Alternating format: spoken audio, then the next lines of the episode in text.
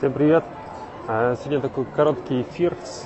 Э, В принципе, как и последние эфиры, говорим про общение с родителями, а именно пожилыми родителями.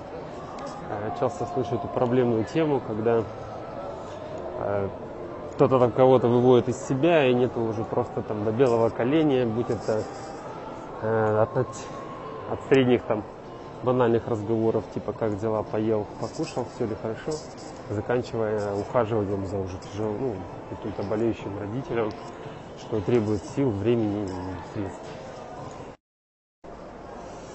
Прервался, но еще продолжим.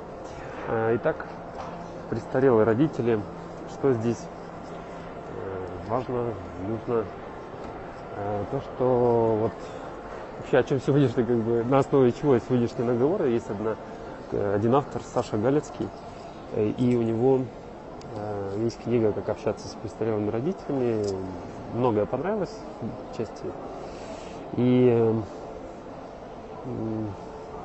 основной момент как бы настроения общения с родителями, это, конечно, сострадание, э, понимание, что их там 50, 60, 70 особенно лет, уже очень многое произошло. Они уже, э, как они сами говорят, пожили жизнь, есть жизненный опыт, есть ряд преград, которые они преодолели, на что они вправе опираться, и когда-то и мы этот путь пройдем.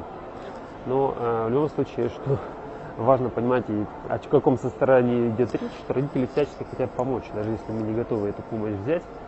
И э, другое понимание сострадания в том, что если у нас еще нет этого четкого понимания, то у них есть и это понимание, то, что скоро все закончится.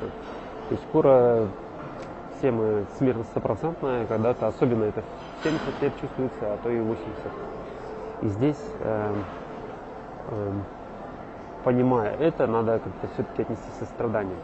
И другая сторона, что вытекает от этого мышления, что поведение стариков, да, престарелых родителей, оно э, порою очень логично объясняется, почему они так похожи с детьми, ведут себя очень одинаково, да, где-то капризничают, где-то плачут без, без повода и с поводом.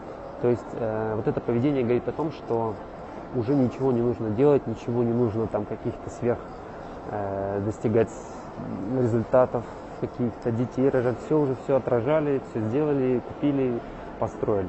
То же самое у маленьких деток, но у них все это впереди. Поэтому это вот э, сходство детей и престарелых родителей, оно очень логично. Другой момент, э, что важно, в принципе, не только престарелым, но и нам э, в полном развитии сил, что э, надо, чтобы было какое-то занятие, какое-то хобби. Иначе этим хобби будет либо, ну скажем так, доживание дней за телевизором, либо прожигание мозга своим близким. Но это делается не с целью э, им там сделать плохо, а с целью, чтобы появилось какое-то занятие. Пусть оно и странное, оно нелогичное, оно нам не, ну как сказать, ну это же неразумно, зачем так поступать. Но у ребят, к сожалению, мало выбора, с чем заниматься. Э, Возраст большой, активность физическая, умственная замедлилась, поэтому надо какой-то всплеск адреналина, какого-то общения и э, где-то это через манипуляцию происходит, ради там престарелый, где-то еще как-то, но суть, что не меняется. Им нужно все равно какое-то занятие, и задача мудрых детей, которые это понимают, помочь им в этом. Э, причем э, тоже одна из глав этой книги, Саша Галицкий пишет, что э, нужно э, это не должно быть, что, грубо говоря, там ребенок умнее или что-то понимает. Надо все равно оставаться ребенком. Надо говорить с позиции, что я младше, я хочу там позаботиться о тебе и эм, стремиться к какому-то вот пониманию друг друга, даже если это очень сложно. И основная вот здесь сложность, опять же в книге пишется, что это вот достучаться условно через повторение. Через повторение одно и того же, обсуждения какие-то и так далее, и так далее. Напрямую в лоб сказать нельзя, типа что там, мать ты меня свела с ума, или отец давай там займись чем-то полезным, а не чем-то неполезным. И в итоге вот, силы очень много уходит на это. Ну, если вы понимаете, что это часть процесса, это нормально, то не будет каких-то там перекосов. Вот, поэтому общение с пожилыми родителями это последнее уже от себя добавлю, важная вещь, поскольку когда с вами пожилыми и мы, и то, как мы будем общаться со своими родителями, видят наши, собственно, текущие дети, и они будут просто за нами повторять через время. Есть тоже такая притча, когда э, семья сидит за столом, дедушка уже пожилой, престарелый, трясущимися руками постоянно ронял чашки, и э, родители его, там 40-летние, купили ему деревянную, чтобы не разрушал.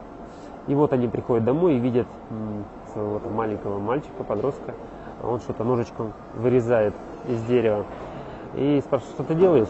Я вот вырезаю вам мисочку, дорогие родители, когда вы состаритесь, э, я вам также буду.